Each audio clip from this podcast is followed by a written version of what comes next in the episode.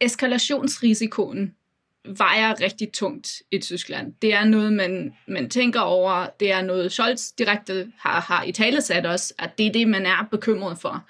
Øhm, at man ikke med, med Tysklands rolle i det hele ikke vil gøre det værre, øhm, og ikke vil risikere, at den eskalation kommer, men mindre alle er med på den.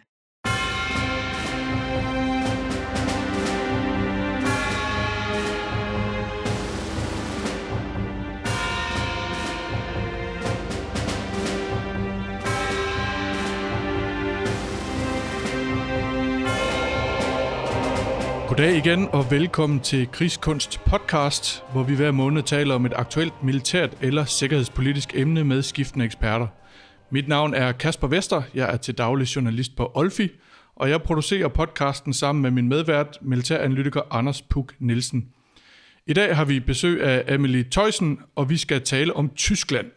Men før vi kan tage hul på det, så skal jeg lige huske at nævne, at alle medvirkende kun giver udtryk for egne meninger og ikke taler på vegne af nogle organisationer, som de måtte have en forbindelse til. Og så er ordet dit, Anders. Ja, øh, og øh, det er rigtigt. Vi skal tale om Tyskland. Det var sådan, at kort efter Ruslands invasion af Ukraine i februar 2022, så annoncerede bundeskansler Olaf Scholz et markant kursskifte for tysk forsvars- og sikkerhedspolitik. Han kaldte det et Seitenwende, hvilket kan oversættes til noget i stil med et paradigmeskifte eller en ny tid eller sådan noget. Øh, pointen var, at Tyskland fremover ville investere markant mere i sit forsvar og spille en meget mere proaktiv rolle i europæisk sikkerhed. Men hvordan er det egentlig gået? Øh, hvad er det for et paradigmeskifte, som Tyskland har gang i, øh, og hvorfor kan det nogle gange stadig virke som om, at Tyskland kan være fodslæbende i forhold til for eksempel våbenhjælp til Ukraine? Til at gøre os klogere på disse og andre spørgsmål har vi øh, besøg af Amelie Tøjsen.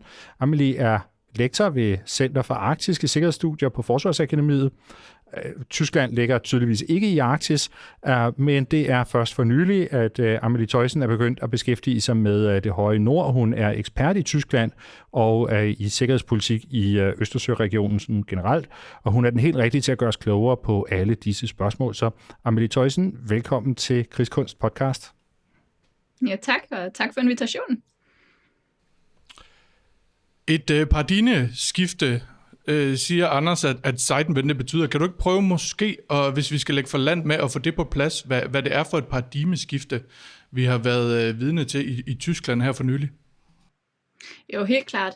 Øhm, den her Zeitenwende, eller ja, paradigmeskift, eller epokeskift, eller historisk tids- eller skift, eller hvad man, hvordan man nu vil oversætte det. Øhm, det. Det, der er interessant ved det, er jo, at Scholz egentlig talte om Ruslands invasion af Ukraine som Zeitenwende. Og så er det så efterfølgende blevet brugt øhm, på Tysklands ændring i, i, i sikkerhedspolitik og forsvarspolitik. Så da han talte om det, der mente han altså, at verden nu havde grundlæggende forandret sig, fordi vi ser den her aggressiv adfærd af, fra russisk side. Og det var det, der var den store forandring, øhm, som, som han så adresseret som, som Titanvendte. Og det var så sådan et, hvad skal man sige, et, et slags mentalt skifte på, på, på, på udenrigs- og sikkerhedspolitikken. Hvad indebar det sådan helt konkret? Jamen helt konkret, så øh, blev der jo annonceret i, i den tale, at man altså vil bruge øh, 100 milliarder euro på det tyske forsvar øh, i løbet af de næste fem år. Så fra 2000, øh, 22 og så frem de næste fem år. Og så at man også fremover vil bruge øh, 2% af BNP øhm, på, på forsvarsbudgettet. Selvom den sidste del var lidt omstridt i, i første omgang, fordi man var ikke helt sikkert, om, han, altså, om man mente, at de 100 milliarder euro skulle være del af de 2%, eller om det skulle komme oveni, eller hvordan det lige øh, hang sammen. Og det endte med, at det vist regnes ind, men man så jo efter de fem år alligevel skal se, hvor, hvor pengene så kommer fra, hvis man skal opnå de, øh, de 2%. Og øh, hvis jeg skal sætte et par ord på, hvad de her penge skal blive brugt til, øhm, jamen så har man øh, en del planer om at købe udstyr, øhm, købe øh, våbensystemer, købe fly, købe helikopter, skibe, øhm, øhm, fremme udviklingen af den der Main Ground Combat System, Future Air Combat System, de her store øhm, europæiske projekter. Og så skal der også gå nogle penge til øh, øhm, kommunikationsudstyr og til øh, rumbaseret øh, øhm, forsvar og øh, kunstig intelligens blandt andet, og så har man planer om at øhm, bevæbne droner øhm, også, så på, på lidt længere sigt. Så 100 milliarder kan måske lige pludselig øh, få, få ben at gå på ret hurtigt? Helt sikkert. Øhm, altså, jeg har læst øh, en, et, et studie, en rapport om, at øh, der er huller i bundesvær, øhm, svarende til 1000 milliarder euro. Så det, hvis man bare skal stoppe de huller, så er penge jo allerede brugt, ikke? Øhm, nemt. Så øh, det, jeg synes også, det lyder en lille smule ambitiøst måske i forhold til den indkøbsliste, man, eller ønskeliste, man har, øh, der følger med øh, med de her penge. Men øh, det var helt klart, at altså, det første, der i hvert fald skal købes, det er beskyttelsesudstyr til soldater, som har manglet. Øh, så det vil man også bruge nogle, nogle af de her penge på, øh, og ammunition for eksempel, osv. Men øh, ja, ønskelisten er lang, så øh, vi må se, hvor langt det rækker. Ja, fordi hvordan står det egentlig til med det tyske forsvar sådan rent generelt? Altså, øh, jeg synes, man hører ofte om, at det, det ikke står super godt til. Ja, øh, det, det er rigtigt. Det, der, der er kæmpe huller, kasernerne er gamle, ikke? Øhm, udstyr mangler alle mulige steder. Øhm, og, altså, og så har vi haft en, en del uheldige anskaffelsesprocesser og udviklingsprocesser, som enten er gået helt galt, eller er har taget meget, meget længere tid og er blevet meget dyrere, end man, man havde regnet med i, i, i starten, øhm, og havde planlagt med os. Øhm, til gengæld så må man sige, at øhm, det er i hvert fald sådan, jeg har læst og hørt, at når de tyske soldater så er udsendt i Baltikum for eksempel, eller lignende, så har de det udstyr, de har brug for, og de har den støtte, de har brug for.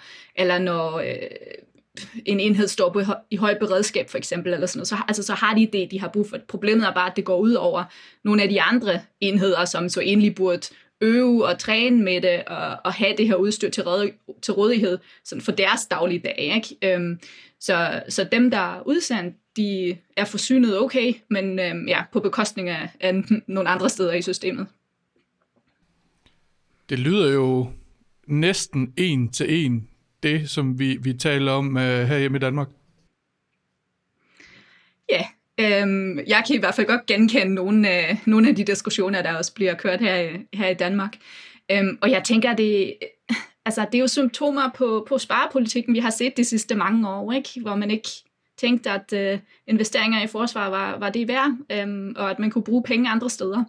Og det har nok ikke været så meget anderledes øhm, i Tyskland end i Danmark. Men hvordan kan det være, at øh, Tyskland øh, tænker sådan? Øh, altså, er det fordi, man øh, hellere vil bruge pengene på øh, altså en, en, andre former for velfærd øh, øh, og, og den slags, øh, eller er det fordi, man ikke rigtig tror på øh, militæret som redskab? For det grunden til at spørge, det er, fordi jeg synes, i Danmark, der taler vi nogle gange om det her som sådan en form for småstatsfænomen. Det her med at tænke, hvad, hvad kan vi gøre alligevel? Vi er jo... Øh, Øh, vi er jo bare så små, ikke? Øh, det, det er jo lige meget, hvor meget vi investerer i det her, fordi russerne, dem, vi kan jo ikke gøre noget alligevel mod dem. Sådan, øh, men, men sådan kan, det, det kan ikke være småstatslogikken, tænker jeg, der får Tyskland til at, øh, øh, og, og, og tænke småt, hvad angår forsvar. Nej, nej. Når det kommer til, til Tyskland, så er det helt klart det historiske perspektiv, ikke, der spiller ind her. Øhm, Tyskland bærer stadig på de to verdenskrige, vi har været involveret i, øhm, og man har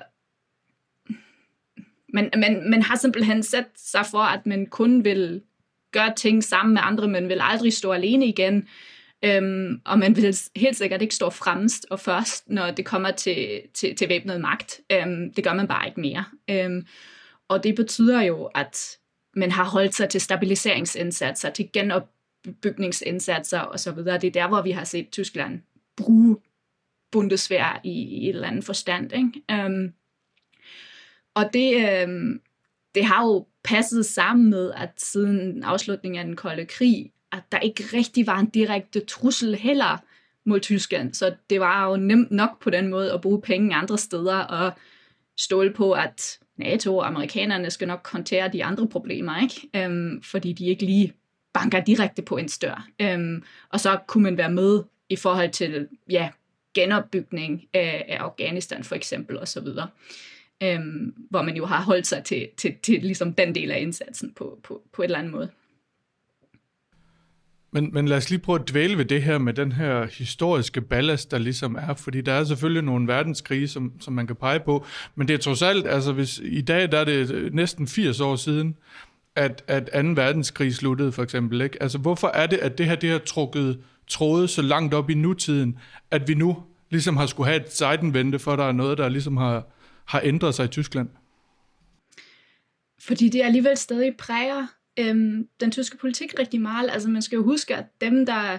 Det, det er først den nye generation, der er ved at komme nu øhm, i det politiske liv, der ikke mere eller mindre direkte er præget af en verdenskrig eller, eller den kolde krig. Ikke? Øhm, og vi har haft en kæmpe projekt med, med genforeningen af Tyskland og få Øst og Vest bundet sammen igen. Ikke? Øhm, så, og det er kun lidt over 30 år siden, ikke? Um, så man skal, ikke, man skal ikke glemme, at historien har været kompliceret, og der har været mange ting for Tyskland at, at skulle bruge penge på, og skulle forholde sig til, og bruge politiske kræfter på os. Um, og den her den her skyld, eller den her, øh, det er del af tyskernes identitet, ikke? Um, at man har haft de her to verdenskrige, man har haft den kolde krig, man har været splittet, um, delt op, og det er først, altså det er virkelig først nu, de sidste par år, ved at sådan rykke sig lidt i, i, det, det, det, i den politiske scene, øhm, at de, sådan, de, den lidt yngre generation kommer frem, som har lidt andre holdninger, øhm, når, når det kommer til, til det emne. Og man skal jo heller ikke glemme, at indtil relativt for nyligt, at det faktisk var lidt et skrækscenarie for, for Tysklands nabolande, at Tyskland pludselig skulle blive den her store militærmagt igen. Ikke? Altså det er heller ikke så lang tid siden, at de baltiske lande vil have kigget på det her og tænkt, uh, er det nogen god idé? Eller Danmark selv vil have, eller danskerne vil have kigget mod, mod syd og tænkt, mm, nå, hvad sker der her? Ikke? Øhm, altså jeg, øhm, jeg lavede nogle interviews øhm, omkring sikkerhedssituationen i Østersøen i, i 2018, øhm, hvor en af spørgsmålene ligesom gik ud på Tysklands lederrolle i regionen, fordi man godt kunne se fra tysk side, at altså, der, var, der var kommet interesse for regionen, og man gerne, det, det var ligesom en baghæve på en eller anden måde, så der ville man gerne være, tager, en ledelsesrolle. Øhm, og så hørte jeg der fra flere interviewpartnere her, her i Danmark, at selvom man ikke var bange for Tyskland længere, at det alligevel, du ved, stadig lå der, ikke? Øhm, og den skulle man ligesom komme over, for at kunne se Tyskland øhm, som leder. Så ja, det virker lang tid siden, men det er det altså ikke rigtigt. Øhm, det fylder stadig, øhm, eller har følt i hvert fald indtil for nylig. Men jeg kunne godt tænke mig så at spørge til øh, Tysklands opfattelse af Rusland. Fordi øh, altså, øh, i Østersøregionen, der tror jeg, at de fleste lande, de øh, betragter Rusland som den største trussel, og det har de gjort igennem lang tid. Øh, men sådan har det jo ikke været i Tyskland. Altså der har man jo øh, i vid udstrækning ført en, øh, en samarbejdspolitik, i hvert fald en samhandelspolitik øh, med Rusland. Og på en eller anden måde, øh, så, så synes jeg, det virker som om, at mange lande øh, af den årsag er begyndt at opfatte Tyskland i virkeligheden som en form for sikkerhedstrussel igen, men på en anden måde, ikke? fordi man, man ikke vil tage afstand fra dem, som er den, måske den militære trussel. Altså, men øh, er, er det også din opfattelse af det, og kan du prøve måske så at sætte i øh, øh, øh, forklare, hvordan, hvordan man ser på det her i Tyskland, hvordan alt det her faktisk giver mening? Mm.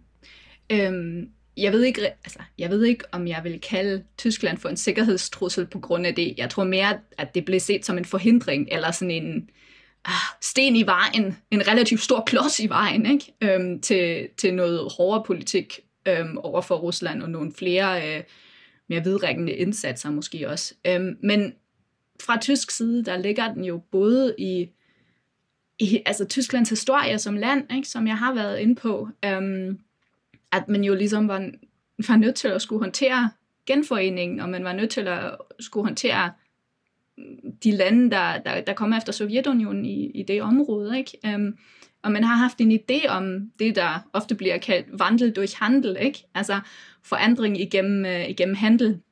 Og man havde en idé om, at samhandel, aller uh, øh, liberal interdependensteori, ikke? at samhandel kunne skabe fred og kunne gøre en så gensidig afhængigt, at der, der, der ikke er grund til konflikt, der ikke er grund til krig, og måske faktisk også, at man på den måde kunne give nogle demokratiske værdier, liberaldemokratiske værdier videre til et ja, autokratisk land, eller, eller hjælpe en land, i hvert fald et land, videre med den, den, den demokratiske udvikling. og det har taget måske lidt for langt, øh, for lang tid for Tyskland at forstå, at det ikke lykkes med, med Rusland. Men det er jo lykkes til en vis grad i hvert fald nogle andre steder. Øhm, så ja, det, det har været en, en, en, en tysk tilgang til Rusland, både baseret på historie, baseret på også, tænker jeg, 90'er tænkning, ikke? Øhm, og man har set nogle muligheder. Og der var jo også en tendens til altså mere samarbejde med Rusland. Man har jo oprettet øhm, NATO-Rusland-rådet og, og alt muligt øhm, i, i den periode, fordi man troede, at man ville kunne knytte Rusland tættere, tættere sammen. Øhm, ja, det viste sig altså ikke at, ikke at have virket. Ikke? Må, må jeg spørge bare, bare sådan helt, øh, øh, hvor har det virket henne? Den der, at, at samhandel, det faktisk ført til positive forandringer? Øh, fordi jeg sidder, jeg sidder og tænker på, mm. på de steder, vi sådan har prøvet, men det kan godt være, at jeg tænker for stort, men jeg tænker Rusland, jeg tænker Kina. Jeg synes ikke, det ser sådan specielt succesfuldt ud. Jeg ved, der er i hvert fald argumenterer for, at det har hjulpet og virket i den europæiske union. Hvis man overvejer, at Frankrig og Tyskland øhm, har været i krig rigtig, rigtig mange gange med hinanden inden. Øhm, så der er, det er jo et godt eksempel. Det er måske også et oplagt eksempel, men det er i hvert fald et eksempel, hvor det har virket.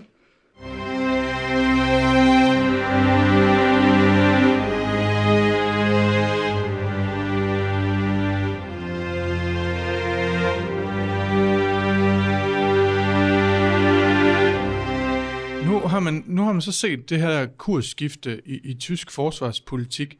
Kan du ikke prøve at sætte nogle ord på, hvad det er for en debat, man internt har haft i Tyskland, og som man går ud fra har endnu omkring den kurs, øh, som, som Tyskland ligesom øh, har stukket ud på nu? Mm.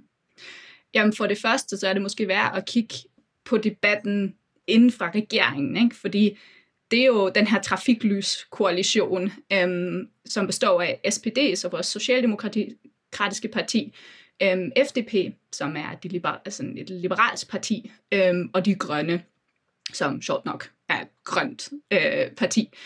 Øhm, og de har jo egentlig, altså ingen af dem er gået til valgkamp med noget omkring forsvarspolitik eller sikkerhedspolitik. De har haft helt øh, andre dagsordner. Og også når man kigger på sådan deres oprindelse som partier og deres egentlige grundlæggende holdninger som partier, så, så er det altså en Zeitenwende, når det kommer til koalitionsaftalen.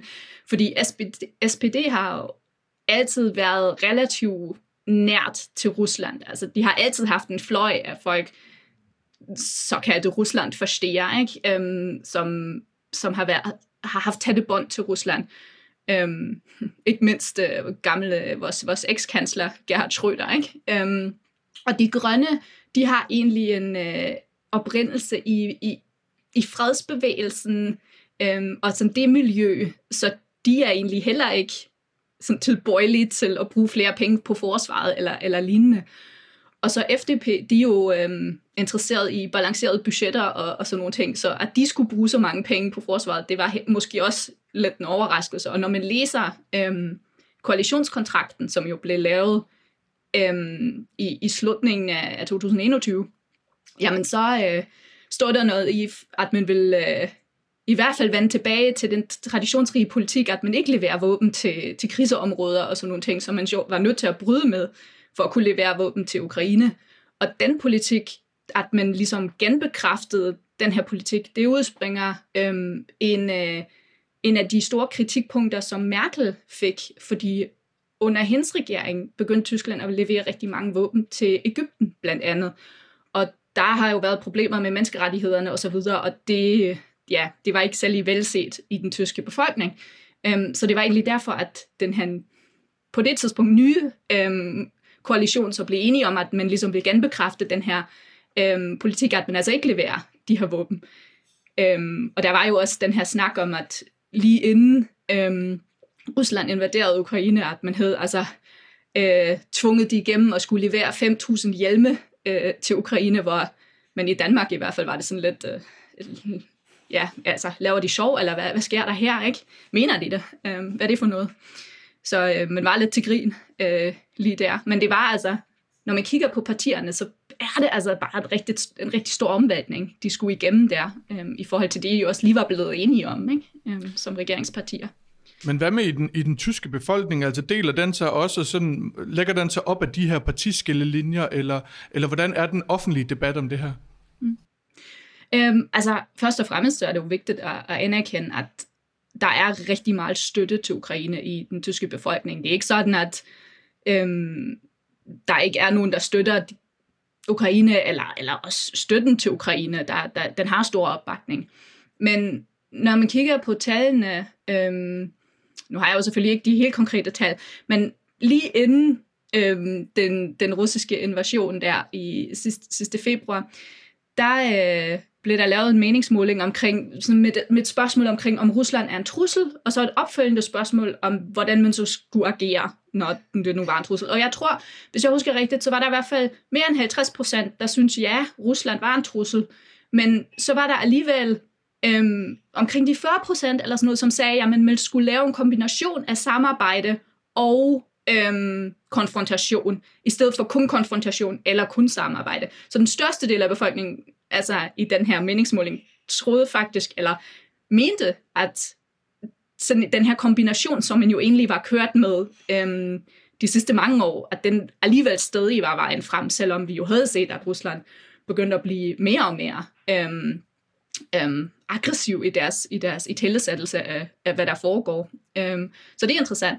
Og så det andet, der er interessant, er, at der er en kæmpe forskel mellem Øst- og Vesttyskland, at der er meget mere støtte for Rusland i Østtyskland, end der er i Vesttyskland. Der kan jeg så ikke huske tallene, men det var rimelig, øh, rimelig, øh, rimelig stort, den forskel.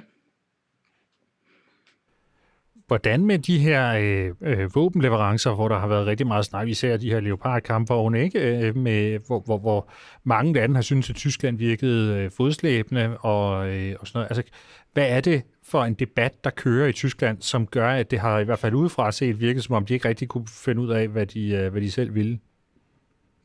Jeg tror, der, der er to ting, der spiller ind her. Det ene er Scholz's måde at træffe beslutninger på, som er meget indelukket på et eller andet måde. Så han er, han er, han er ikke særlig, øh, han er ikke den store kommunikator, lad os sige det på den måde.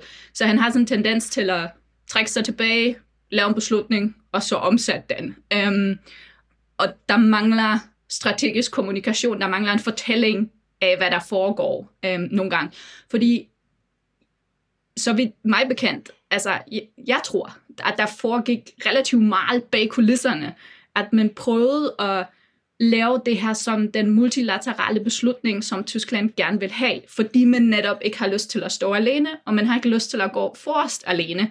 Så den her aftale, man så fik lavet med amerikanerne, det, selvom det må, måske ikke giver voldsomt meget mening, eller, eller hvad man nu vil synes om det, så giver det rigtig meget mening fra tysk perspektiv, fordi det netop viser, at man ikke er den eneste, der træffer den her super vigtige beslutning, super stor beslutning, om at sende den type våben til, til Ukraine.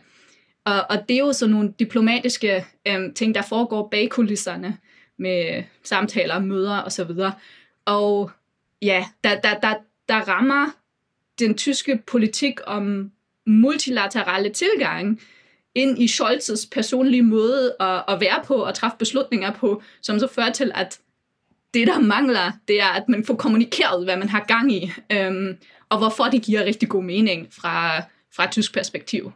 Og så åbner man jo op for, at der er nogle allierede og, og, og nogle nabolande og så videre, der kan kaste sig på den og pege fingre og ja, være lidt, lidt højlydt ikke? Øhm, omkring det, fordi man selv ikke, ja, ikke fortæller, hvad der egentlig foregår. Noget af det, vi taler meget om, øh, både i Danmark, men også generelt i den her øh, vestlige koalition, det er, hvor de røde linjer de går. Altså først så talte vi meget om øh, kampvogne, og skulle det være 2A4, 2A5, øh, 2A7, eller hvad skulle det være? Øh, nu har snakken ligesom bevæget sig en lille smule videre til kampfly og sådan nogle ting, og jeg er godt klar over, at, at det er jo ikke noget, vi bliver delagtiggjort i i offentligheden nødvendigvis, før donationerne bliver lavet, men, men har du en fornemmelse af, hvor de røde linjer fra Tyskland de går? Altså hvor er det, man siger, nu er vi så tæt på at eskalere det her, at, at, at nu trækker vi altså følehornene? Jeg, jeg ved det ikke. Um, jeg er ikke... Uh, jeg er ikke del af den uh, type information, uh, desværre. Det tror jeg ikke, at særlig mange er um, ved det her tidspunkt. Men, men, men, men lad mig så tilføje, kunne, man, kunne man forestille sig, at den her historiske øh, den her historik, man bærer rundt på, og som i, i årtier har formet den tyske måde at tænke på, på, på forsvarspolitikken, at den alligevel måske gør, at, at, at Tyskland kan vise sig at være mere tilbageholdende end sine alliancepartner, når vi kommer lidt længere frem i forløbet? Ja, øhm, i hvert fald, altså, eskalationsrisikoen vejer rigtig tungt i Tyskland. Det er noget, man, man tænker over. Det er noget, Scholz direkte har, har i tale sat os, at det er det, man er bekymret for. Øhm, og ja, at man ikke med, med Tysklands rolle i det hele ikke vil gøre det værre, øhm, og ikke vil risikere, at den eskalation kommer, men mindre alle er med på den. Øhm, og, og jeg tror, at amerikanernes rolle skal ikke undervurderes i forhold til de tyske beslutninger. Altså hvis, hvis amerikanere går med til ting, træffer en beslutning om nogle ting, så kunne jeg godt forestille mig, at Tyskland måske også kommer med, men jeg kan ikke forestille mig, at Tyskland for eksempel vil træffe beslutninger om kampfly som den første. Det, det vil slet ikke passe ind i øhm, netop den her idé med, at man gør det sammen, ikke? og man står sammen øhm, om de her vigtige, vigtige beslutninger. Men nu, du, nu taler du om den her eskalationsrisiko, som tyskerne så øh, øh, går, går meget op i, og de er bekymrede for, at nu mere vi gør, nu større kan, altså det, det, det kan føre til, at russerne så eskalerer på en eller anden måde. Øhm, oplever du også i den tyske debat så, at der er det modsatte synspunkt, at hvis vi ikke gør noget, så er der en eskalationsrisiko i det? Fordi det er jo det perspektiv, som jeg lidt synes, jeg, jeg mangler i det her, at hvis man sender nogle signaler til, uh, i det her tilfælde jo russerne, om at vi er usikre, vi er bekymrede, øhm, og, øh, og, og, og vi er ikke helt sikre på, om, øh, om, om vi tør gå med på det her, så, så, så indebærer det også en eskalationsrisiko. Ja, altså, jeg, jeg tror, Scholz's tilgang i hvert fald har, har været, at det skal, det skal balanceres rigtigt. Ikke? Øhm, man skal ikke risikere yderligere eskalation, utilsigtet eskalation, men på samme tid så skal man støtte Ukraine, og man skal vise Rusland, at det, de har gang i, det er ikke i orden, det er uacceptabelt, det er brud på, øh, på den internationale orden, og ja, derefter så reagerer man. Øhm, så jeg tror, at hans tilgang er sådan en lille smule pragmatisk og, og balanceret, når det kommer til det. Øhm, i befolkningen afspejler sig jo alle, alle de her forskellige synspunkter i, i debatten, ikke? At altså, der er nogen, der synes, man gør for lidt, der er nogen, der synes, man gør for meget. Øhm, en af de, de mere interessante meningsmålinger, som jeg har set, øh, må have været sidste efterår, var, at der alligevel er en del, der synes, at NATO ligesom har presset sig lidt for meget på mod Rusland. Øhm, og at det er med til at forklare, altså den her frygt for NATO-udvidelse er med til at forklare, hvorfor Rusland agerer, som de gør. Men uden at det så har en betydning for, at man støtter Ukraine, så det gør man stadig. Øhm, og det er jo sådan set interessant, ikke? Øhm, så der er den her måske skeptiske holdning over for sådan meget tydelig magt og, og væbnet magtbrug, ikke? Um, og, og tung militær grej, hvis jeg må sige det på den måde. Men, men jeg synes sådan fra politikernes side i hvert fald, at man netop prøver at balancere det øhm, med, at det ikke virker, at man er svagt eller tvivler på støtten til Ukraine, men at man viser, at man ikke har lyst til, at det her skal sprede sig hverken vertikalt eller horisontalt.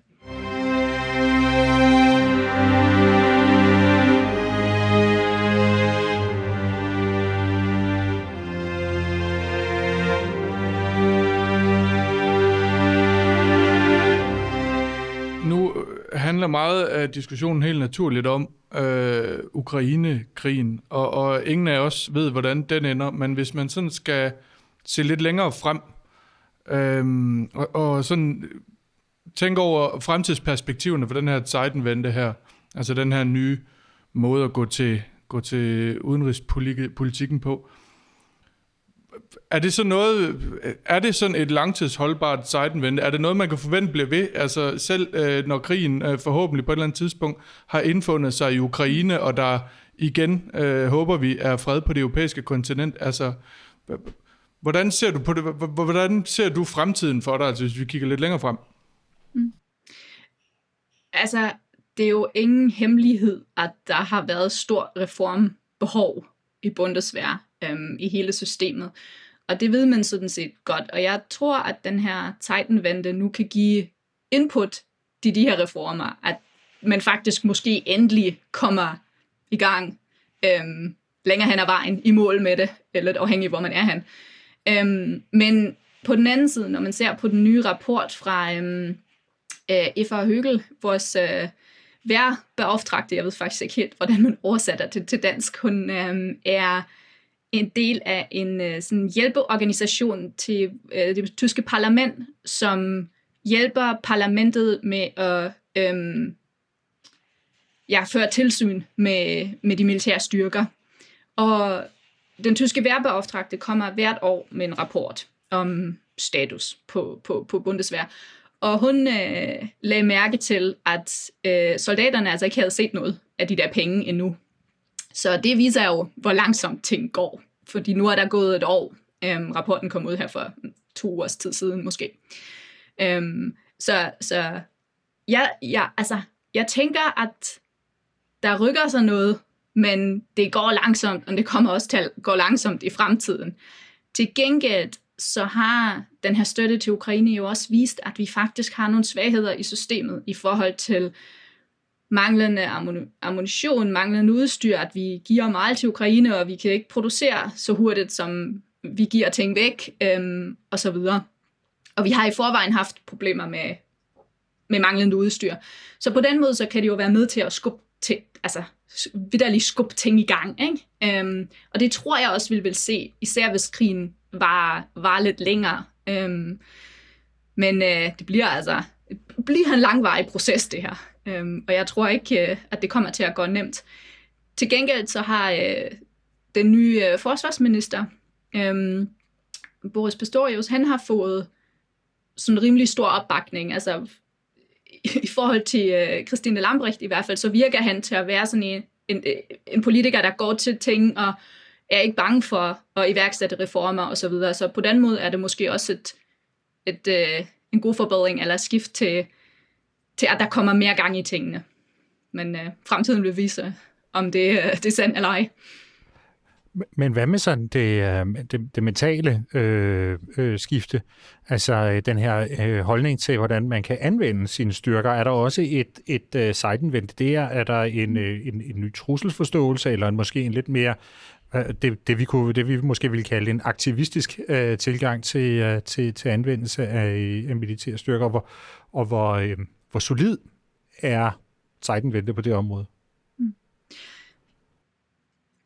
Altså, jeg tror aktivistisk går for langt. Øhm, det, det man ser, er, at Tyskland er blevet bevidst om, at den europæiske sikkerhedsorden er truet, og at man i Europa skal gøre noget mere for at sikre sit eget område, øhm, og, og sikre det, det, det, ja, det er velfærd, der følger med, ikke? Øh, og den lave standard, vi har. Øhm, og at man er nødt til at have nogle ordentlige militære styrker, øh, der kan let, for, for at man kan opnå det mål. Øhm, og man er også bevidst om, at amerikanerne jo har, har andre interesser med, med Kina og, og i Pacific, øhm, og at der kommer en større opgave for, for de europæiske allierede i det her. Og at Tyskland, grundet sin størrelse, grundet sin beliggenhed, grundet sin øh, økonomiske magt, har en rolle at spille her, øhm, og man ikke kan gemme sig bag, bag nogle andre. Så jeg, jeg kunne godt forestille mig, at den her Titanvente var ved, når det kommer til den europæiske sikkerhedsorden, at man, man gerne vil gøre mere her. Jeg har lidt sværere med at se det her sådan lidt mere aktivistiske, at man begynder at bruge bundesvær Bundeswehr en hel mulig, alle mulige steder i verden øhm, på, på sådan lidt mere fremtrædende måde. Det, den har jeg lidt sværere med at se. Øhm, ikke for at sige, at man ikke vil støtte NATO-operationer, selvfølgelig, selvfølgelig vil man det. Øhm, men, men jeg tror, at ledelsen kommer til at ligge øhm, i, i, i Europa i, i forhold til den europæiske sikkerhedsorden. Når du betragter den debat, vi har om forsvar og sikkerhed i Danmark lige nu, Øh, ser du så konturerne til øh, noget, man kunne kalde et dansk øh, Zeitenwende, måske et Zeitenwende i mindre skala end i Tyskland? Måske. Øhm, det med, at der kommer flere penge. Jeg tænker, alle regner med, at der kommer flere penge øhm, til, til det danske forsvar. Og det kan jo rykke mange ting, fordi man også i det danske forsvar, som vi har talt om før, har de her problemer øhm, som resultat af, af mange års sparepolitik. Øhm, så på den måde kan, kunne jeg godt forestille mig, at det også kan ses som en Titanvente, fordi man faktisk er i stand til at både genopbygge, men også forøge nogle ting. Ikke? Øhm, faktisk, ja, ikke kun sådan vedligeholdt på det mindste niveau, men måske faktisk skabe noget nyt. Ikke? Øhm, så, så på den måde, ja.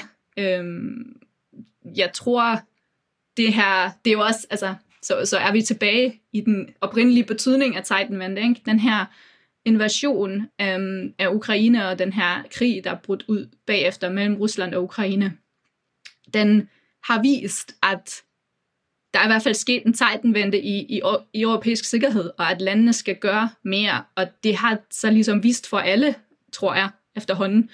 Så der er jo mange, der, mange lande, der har taget mange flere tiltag, end man egentlig ville have gjort før. Tyskland er en af dem. Danmark er et andet øhm, af dem. Så øh, ja, ting rykker sig. Men øh, lad os se, hvor, hvor langt det var ved. Alt afhængig af, hvordan øhm, krigen udvikler sig, og, og bagefter, ikke, hvordan situationen så ser ud. Hvad, hvad kan vi bruge, øh, altså hvis vi i Danmark, der, der taler man jo nogle gange om, at vi kigger sådan forskellige veje til forskellige, øh, hvad skal man sige, øh, løsninger afhængig af, hvad det er for en type sikkerhedsproblem, vi, øh, vi, vi står med. Men altså, hvad, hvad kan vi i Danmark øh, bruge Tyskland til i øh, fremover? Altså, er der nogle områder, hvor det er særligt oplagt, at vi øh, øh, kigger mod Tyskland for for eksempel øh, øh, samarbejde eller et, et tysk lederskab eller sådan noget? Mm. Øhm, jeg tænker helt klart, i hvert fald når det kommer til interesser i Østersøen, fordi der har Tyskland og Danmark mange af, de samme interesser egentlig, øhm, i forhold til, hvordan man, hvordan man ser situationen i regionen, og hvordan man ser behov øhm, i regionen. Og så også især på det maritime område selvfølgelig, selvfølgelig der har man allerede øhm, et samarbejde, og det, øh, det kan blive dybere, det kan blive større, og det, det vil give god mening. Øhm, så det andet vil være øhm, i EU, fordi nu har man jo afskaffet øh, forsvarsforbeholdet, og der er altså nogle, nogle interessante projekter i gang, som øh, Tyskland er med i, eller, eller leder, øhm, hvor jeg tænker, det vil være oplagt for Danmark at kigge mod Tyskland. For det første, hvad er det, man er interesseret i? Hvor kan man være med? Hvor giver det mening at være med? Og så, øh, hvad kan Danmark bidrage med? Øhm, at, det, øh, at det giver mening. Øhm, og så det tredje, som måske også er relevant og interessant for Danmark, det er jo hele den her debat om europæisk strategisk autonomi, eller suverænitet, hvis man vil bruge det, det ord franskmændene bruger øhm, til det.